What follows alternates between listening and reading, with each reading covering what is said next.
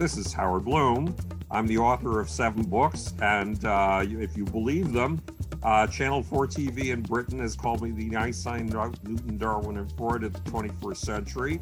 I'm going to be discussing some absolutely mind blowing topics with Dov Baron. Stay tuned.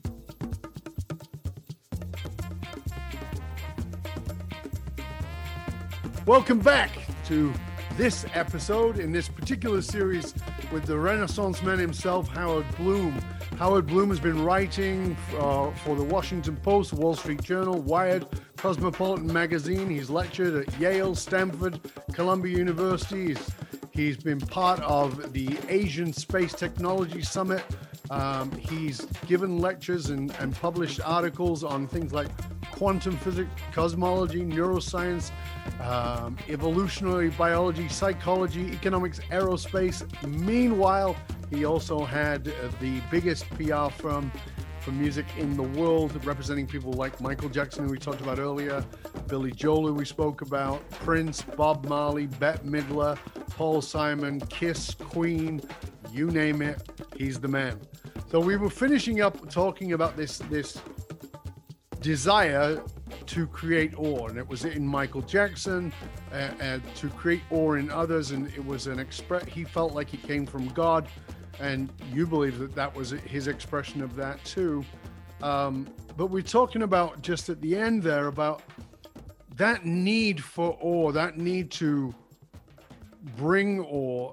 It's something that I am fascinated with this non-ordinary state, this ecstatic state, that I think it it it transforms us. We need it more than ever today. I think I honestly think it's why the there is the new um, interest in psychedelics. It, it's this looking for non-ordinary states. This this sense of breaking out of the normal. Because on the right we've got a very polarized uh, idea from what's on the left, and on the left is all this political correctness, which is really about, in many ways, for me, it seems to be about. Uh, the the uh, thought police and on the other side you know anything and everything is okay including hates and race and all the other kind of crazy stuff.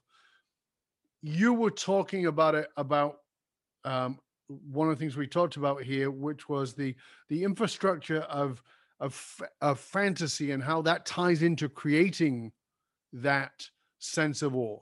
Lead us so away there are, friend. there are two things to be aware of there is an envelope of human possibility.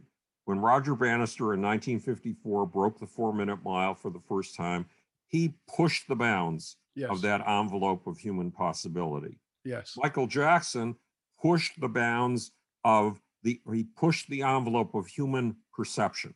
And it yeah. is vital that we not lose Michael's contribution because of the sexual accusations. We have to allow Michael his space to expand our bounds of perception mm-hmm. and possibility. And all of this, expanding the bounds of human perception and human possibility, is a profoundly multi generational enterprise. And so I became aware of that when I had a client um, named Bill Chinnock.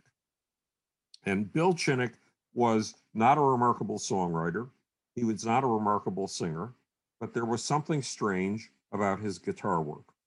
And, and Bill told me this story. One day he was playing a little club in New Jersey.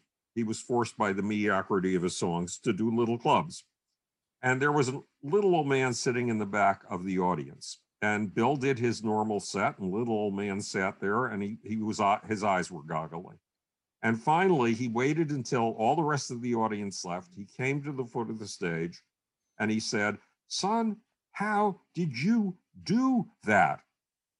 And uh, Bill Chinnock said, Sir, when I was a kid, I loved Les Paul. And I listened to Les Paul records with my guitar in my hands. And I worked for three years to try to be able to do what Les Paul did. Mm-hmm. And uh, finally, I got it. And Les Paul said, Son, I am Les Paul. Fantastic. yes. Don't you realize I invented multi tracking? In other words, that had been eight Les Pauls that Bill Chinnock had been listening to, but he thought it was one Les Paul. And if Les Paul could do it, then he felt he could do it. And when Wow. he was finished, he could do it. He could Let, do let, us put a Les pin in that. That is, that is, you know, one of the things I love, and I'll tell you this. One of the things I love is when you meet someone who sh- who believes in you enough to show you what you didn't believe was possible is possible. So here's Bill Chinnock meeting Les Paul via vinyl Right, and showing him here's what's possible, buddy right. go do this and he practices for three years and he does something that then amazes the person who is who he's inspired by because he did what was quote impossible because there Right. was no multi-track he just was playing it And the Wow. impossible, when we're talking about the quality of awe, wonder, and surprise, we're not only talking about a deep experience that it's almost impossible to describe to another human being, we're also talking about doing something impossible. When Michael Jackson did the moonwalk and you saw it for the first time, your jaw dropped for a oh, simple yeah. reason it Yeah. was impossible. It was impossible to walk backward like that. Well, what is the product of generation after generation of trying to do impossibilities in order to evoke awe, wonder, and surprise? It expands the boundary of human possibility. The four minute mile, which was impossible in 1953, has been so possible ever since that 18,000 people or 1,800 people have done it. Michael had a quality of awe, wonder, and surprise, which, if we can begin to comprehend it, can expand our personal boundaries. Now, this is where we get into the infrastructure of fantasy, another multi generational thing. Um, back in the 1870s, there was a guy in France who was a part time stockbroker, but he had a hobby. And if you were his mother or if you were his wife, you would have said, Jules, get rid of this hobby. Concentrate on being a full time stockbroker, make a living for God's sakes. But no, this guy, there was a, a cannon that had been built um, in the United States originally for the War of 1812, and then it had been made bigger and bigger and bigger until it was used in the Civil War. And it could toss a 20 inch shell, foot and a half in whatever it is, diameter Mhm. shell. But so Jules imagined that you built this cannon big enough to hold a livery coach. And then you fired that livery coach into the heavens. And it did a trip around the moon. and he wrote this up as a story again, with everybody around him who's sane, saying, Jules, get back to something real, for God's sakes. So Jules Verne wrote From Earth to the Moon a whole generation of kids grew up on the book From Earth to the Moon. And what had been Jules Verne's impossible ceiling that everybody told him he should get away from because he was wasting his time became their floor. yes And they stood on that floor and they reached higher. What do I mean? There was a guy in Germany named Hermann Oberth who read From Earth to the Moon, and it refashioned his life. Um, there was a guy in uh, Russia named Tsiolkovsky, and he read From Earth to the Moon when he was a kid, and it refashioned his life. And both of these guys imagined something really weird. In firing a cannon, you have all of the explosives in the mouth of the cannon. Once the coach has left the cannon's mouth, it doesn't carry anything that could burn up the inhabitants.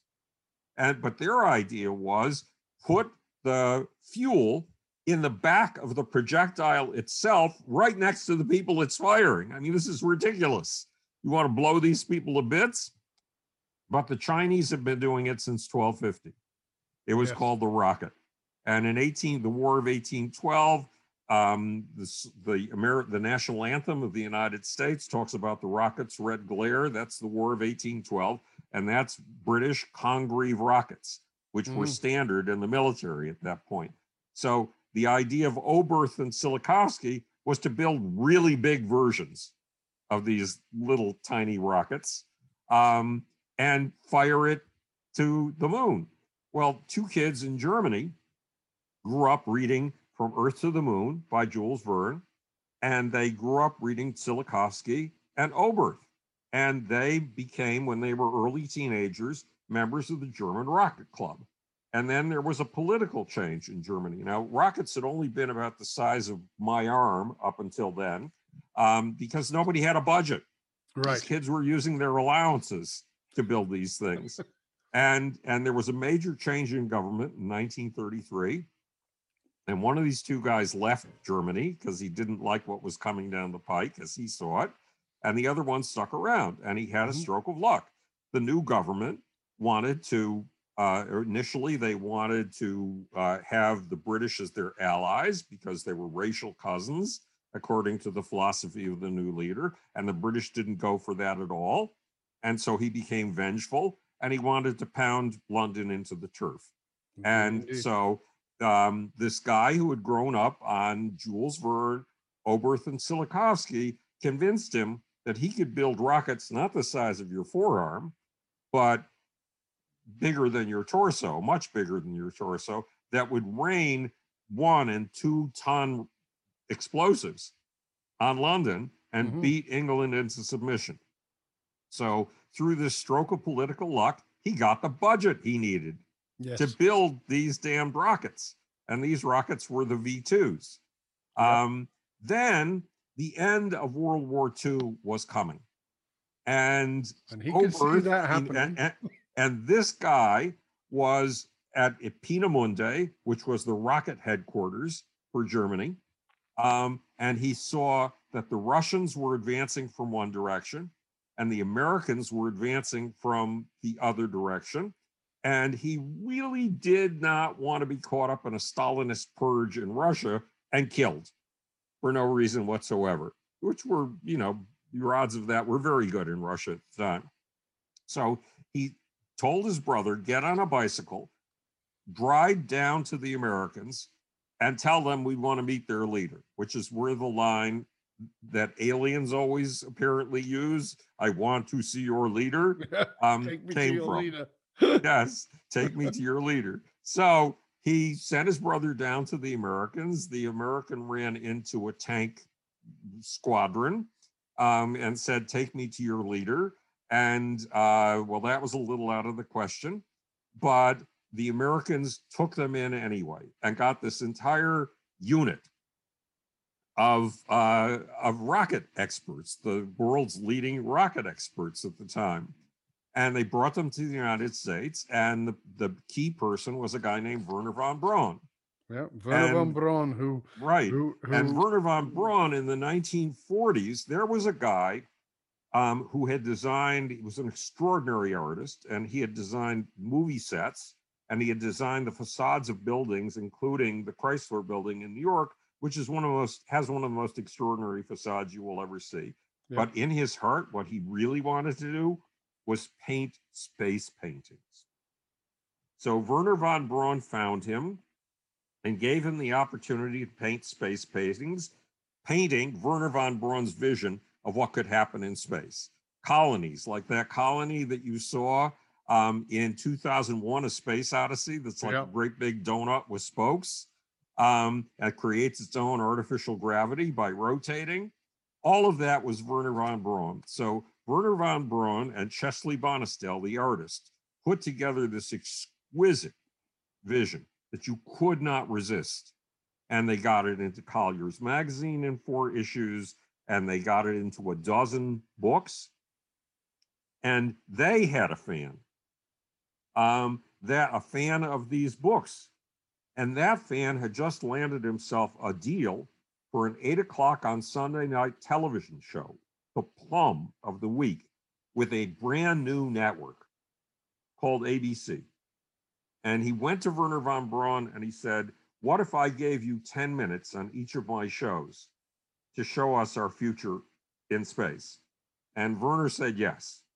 And the guy's name was Walt Disney. And the show was the Walt Disney show. Well, what I'm showing you is that one generation stretches and creates a ceiling. And the next generation stands on that as a floor and in turn stretches, reaches up, and creates a new ceiling, which in turn becomes the floor of the next generation. Because the space vision that came from Jules Verne and Tsiolkovsky and Oberth um, was the space vision that led to America's space program. It was yeah, it's it. I mean, it's one of the things I just love. That I mean, again, that's like the you know, it's like the James Burke thing we were talking about earlier. Is that nothing is disconnected, and in and in quantum physics, in particularly in resonance in the physics of resonance, we see that nothing is separated from anything else, and everything builds upon everything else. Um, and unfortunately, a lot of just the way that we are egoically designed we tend to forget history. We tend to forget that I I my ideas are built on the foundation of the ideas before and the ideas before and the ideas before and the, as you said this multi-generational but talk to us about this now because I want to talk about the need for this now because we we're ignoring history in many ways. We've also become quite stunted. I see that people have become kind of um, sort of muted about their aspirations and moving forward, uh, particularly after a pandemic and much of the other things that have gone on, and these very hardcore political forces that are in place at this time. It seems like that whole idea of the ecstatic built on the previous ecstatic, not as a ceiling, but becoming a floor, and I know you've been doing work with Newt Gingrich, who you know might seem like the personification of the absolute reverse of awe. Lead us down that road a little bit. Well, let's go to Newt Gingrich. This is another truly remarkable experience. Yeah. Um, I lead four space groups in my spare time, um, one of which I was conned into founding by Buzz Aldrin himself. Um, and um, so a friend of mine was about to uh, retire from the military. And retirement from the military is like a graduation ceremony. It's, they make a big deal of it. It's the beginning of the next step of your career. Mm-hmm. So there was a mini space conference of about five people who really matter in the space industry. And I was invited down because I'm a member of this crew, this group. And I went because this is a friend who has come to my birthday parties a couple of times. So I, I sat at this, when I arrived in the room, I was a little late and there was only one seat at this 20 person conference table. Dov, normally conference tables are 10 or 16 people, not 20 people, a very long conference table. And the only seat was at the foot of the table. And I don't merit any kind of special authority. So I felt very shy about mm-hmm. going and taking that particular seat, and they they insisted that I take that seat. And at the head of the table was a three star general with whom I'd been in touch for three years. Um, and I listened to these guys for an hour or two and finally opened my mouth for the first time. And I said, What you said is the following, what you said is the following, what you said is the following. All this means that what you really want is, and then I laid out a $2 billion space program. Um, and and the unanimity in the room. You know, have you ever been in a room where you have presented an idea that wasn't quite there yet, but could be implicit in what everybody is saying? Mm-hmm. And when you lay out that idea, it is exactly what people have been hungry for, even though they had never thought of it before. You become the tongue of that group right. in the room, the voice of that group in the room. So I said, okay, we've got to put together a group to effectuate this, to make this happen. And we should put it together around our three star general. He's the obvious leader for this. And everybody, including the three star general, said, no, no, no, you have to lead this. Okay, so I started to lead this $2 billion moon program group. And uh, we made it in time, Newsweek, um, MSNBC, um, a whole Politico, a whole bunch of outlets. And uh, one day I got a call from a friend in the space community saying, We're going to meet Newt Gingrich on Friday. Would you like to come? Well, look, if you are serious about making a difference in the real world, then you take any avenue to power that you can get, Absolutely. as long as it's ethical and moral. Absolutely. So I had to say yes, um, even though this was going to be on time when I'm normally asleep. And because I was in bed for 15 years with a serious illness, I have to be very careful about maintaining my sleep patterns. But no, it was worth it to meet Newt Gingrich. So I took the train down to Washington. And as we were crowding into the conference room where we were going to meet with Newt, I tried to maneuver the three star general into the position immediately to Newt's right. And he outmaneuvered me. And I ended up in the position to Newt's immediate right. So when Newt walked into the room and sat down, again, my left knee in this case was up against his right knee, something I Sure. never expected in a million years. And in the same way that Michael was a person so remarkable that he was a level beyond the normal human beings, even normal human beings like Buzz Aldrin and the 11th president of India. He was a quantum leap beyond them. Newt is some weird kind of quantum leap beyond normal humanity that I have not figured out yet. So, um, Newt, first of all, he's as wide as two human beings. He's gained a lot of weight since you last saw him. Right. Um, and they went around the table and got everybody to make a tiny little presentation, and then they came to me last. And I made my presentation about the $2 billion moon program. Now, Dov, one of the things that makes you and me intuitives and empaths when it comes to other human beings is our ability to read facial language, tiny little micro gestures, Micro-cues. micro expressions of the face, and body language. And when I was making my presentation, Newt sat there as if he were carved on Mount Rushmore. His face did not move. His pupils did not dilate and constrict. Um, his body did not move. Um, there was no indication of how he was responding to this. And normally there's a sentence by sentence response that another person gives you without realizing it. It was the craziest thing I'd ever run into. Um, and I knew I had failed. Um, I had utterly failed at our pitch. And then three weeks later, I got a call saying Newt is going with our program. What? he was actually listening to me? I mean, that's utterly beyond belief. And then I did a radio show. I do every Wednesday night, I appear on 545 radio stations. And there are people who follow the radio show I'm on, Coast to Coast AM. And um, I I used was on a radio. when it was what was his name? Oh, Art Bell. Oh, that Art was Bell. wonderful. I had wonderful times with Art Bell. Yeah, that But was at, when I at first moved rate, here. I, Art Bell Yeah. was like I had to listen. So I, a huge fan of that show is a guy named John Catsimatidis. And he is the, he founded a grocery chain that became wildly successful in Manhattan. And then he built it into an investment enterprise. And now I am told he owns ABC Radio, which is the leading talk radio station in North America. And I was invited to be on his show because he's a huge fan of mine. Why? Because he listens to me on Coast to Coast. And there was another guy, John is extremely well connected politically. And there was another guy on the show whose quality of articulation floored me. And if I'd had the time, I would have called to get his or email to get his uh, phone number and email address so I could email him. But I don't have the time. All of my time is booked.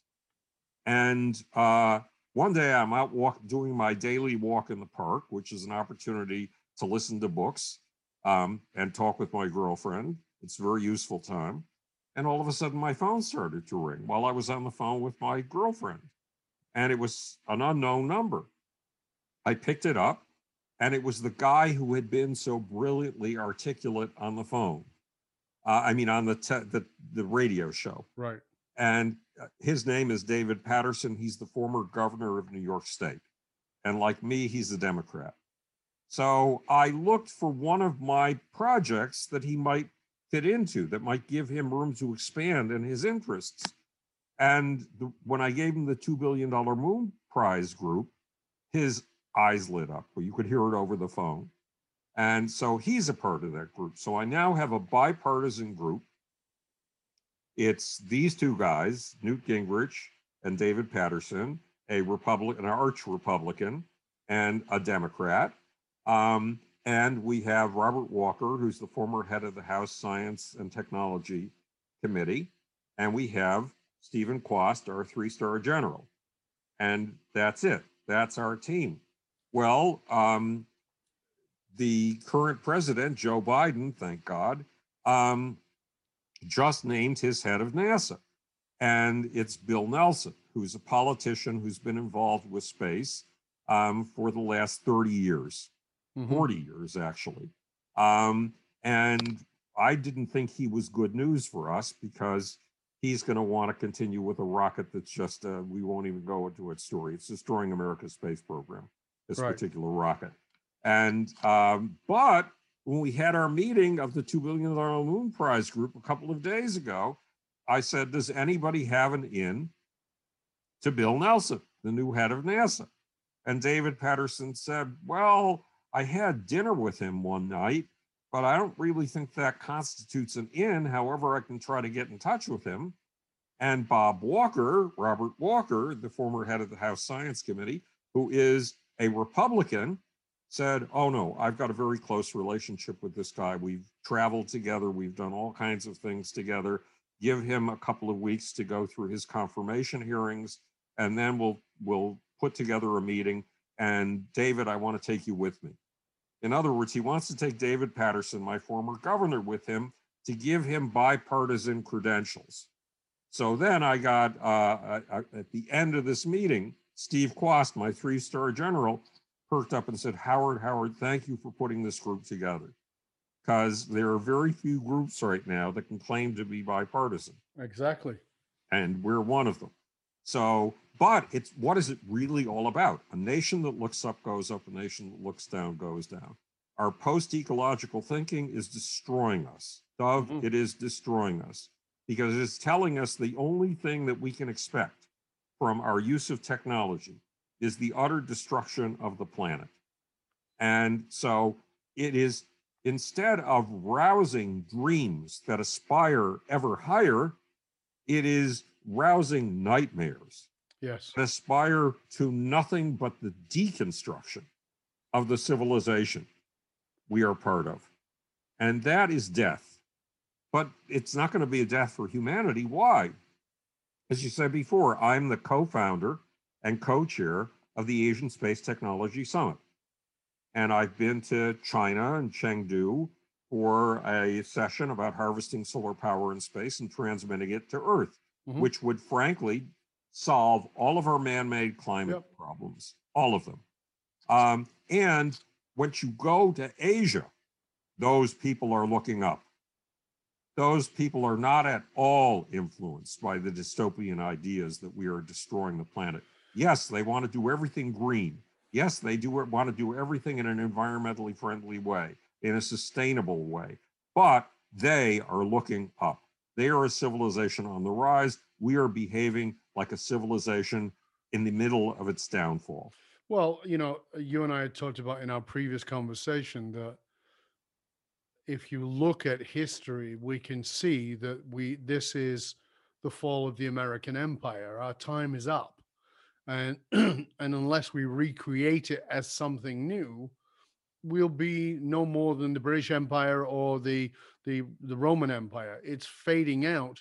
And, and just like those previous empires, whether they were Mongolian or whatever they were, there is the distaste with what is going on and nothing to aspire to, exactly as you were just saying. So we need to do that, and China's doing that beautifully. The you know the the Belt and Road, the the the space programs, the green programs.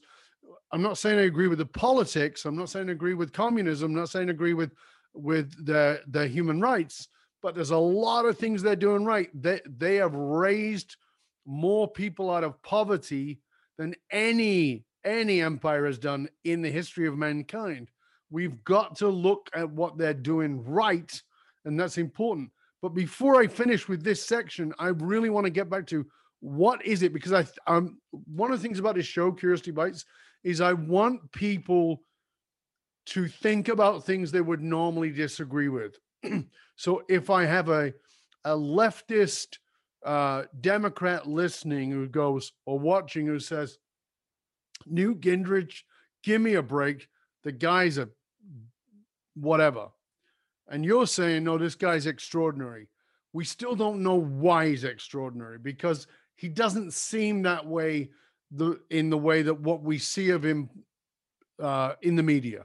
Tell us about what is your experience besides the stone face that said yes. Well, Newt has a profound understanding of science, technology, and space. It is so detailed, it is so rich that it almost defies understanding. Um, very few people who are not in space as their only venture um, have this depth of understanding. Um, and he has some sense of the geopolitical situation. Now, he, in certain ways, is the epitome of evil. Mm-hmm. He's the man who single handedly broke the de- democratic system in the United States. And we have to somehow come up with a way to resurrect it um, because it's the best system. Uh, it's, it's the system that gives individuals freedom, whereas the Chinese system polices everybody's thought. You think that uh, political correctness is horrible, and I do. Um, that's nothing compared no. to what the Chinese do in enforcing a certain way of thinking and enforcing certain vast areas of ignorance. Mm-hmm. We, if we want to see freedom as the future of humanity, we have to stop looking down and start looking up. We have to look toward the next paradise. Newt Gingrich, I don't know what's in his soul because I've never run across a person who's as stony and impenetrable as Newt Gingrich in my entire life. And this has been an unusual life, Dov, with some truly unusual people. So I can't rock Newt. I, my empathic centers, my mirror neurons, which generally allow me to contain uh, a simulation of Prince in my heart, a simulation of Michael Jackson in my heart. Missing, okay, there's this little image from Hermann Hesse and it's buried deep inside the darkness of yourself is a closet. And in that closet is 10,000 personalities that you could have become if not for the um, the the uh, the the the you who finally took over. And but if you are a novelist or if you are an empath, those 10,000 personalities are always things that you can tap. If you're yes. like Leon Uris, who was a tremendous admirer of my first book, you write, you sit down and you start writing, and 44 characters come out of you. Where are they? They're from that closet inside yourself. So I can empath all kinds of people, and I cannot empath Newt Gingrich. He is quite deliberately impenetrable in a way I have never seen, because you can wish yourself to be impenetrable and try your best, but Newt is like a block of granite. I've never seen anything like it in my life, but we share a common interest in technology and the future of the United States of America and freedom of expression and the things that America stands for pluralism, tolerance. These are all things that America embodies more than any other country in the world. And, uh, and we have an advantage. Why did England fall? At the end of the uh, 1800s. It fell because of the reason it rose. It rose because of the invention of a whole bunch of mechanized technologies that allowed you to spin inexpensive cotton. Yep. Um, and all kinds of machines that me- mechanized that process. And uh, the rise of a device that would power all of these machines called the steam engine. Yes. And England, in the later part of the 1800s, invented things like a new way of making steel. Mm-hmm. Um, it invented uh, it invented the basis of the chemical industry, and then it sort of threw them away. It, it invented the first light bulbs, and it threw all of that away. Yep. Um, and that was its TV, error. radio, all came out of Britain. Yeah. A lot of so, places that people think they were started, they weren't. They were all British originally. And if you walk the streets of Britain, you will see little shops that in their windows have model steam engines because steam was that with which England gained her global power. Absolutely. England made the mistake of not pioneering the new technologies. Um, America has not been making that mistake yet. We created Google, we created Facebook. Um, now we're being overrun by TikTok right now, and China is intent on moving ahead of us vastly in two major things artificial intelligence and genetic engineering, biotechnology. Um, they know that we are hobbled by the religious right and its insistence on not using stem cells that could possibly come from a human embryo. They don't have that compunction. They're not throwing that technology away. And if they have their way, they will own space, which is what they plan to do by 2049, the 100th anniversary of the Chinese, yep. Chinese communist takeover of China, the birth of the new China. They plan to own space solar power, harvesting solar power in space and sending it down to Earth, transmitting it. They plan to own that by 2035. And if we don't get our act together, they will do all these things. But guess what? Who's leading in space technology?